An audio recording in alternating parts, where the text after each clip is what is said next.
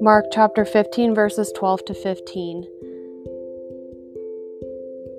What shall I do then with the one you call the king of the Jews? Pilate asked. Crucify him, they shouted. Why? What crime has he committed? asked Pilate. And they, but they shouted all the louder, Crucify him. Wanting to satisfy the crowd, Pilate released Barabbas to them, and he had Jesus flogged and handed him over to be crucified.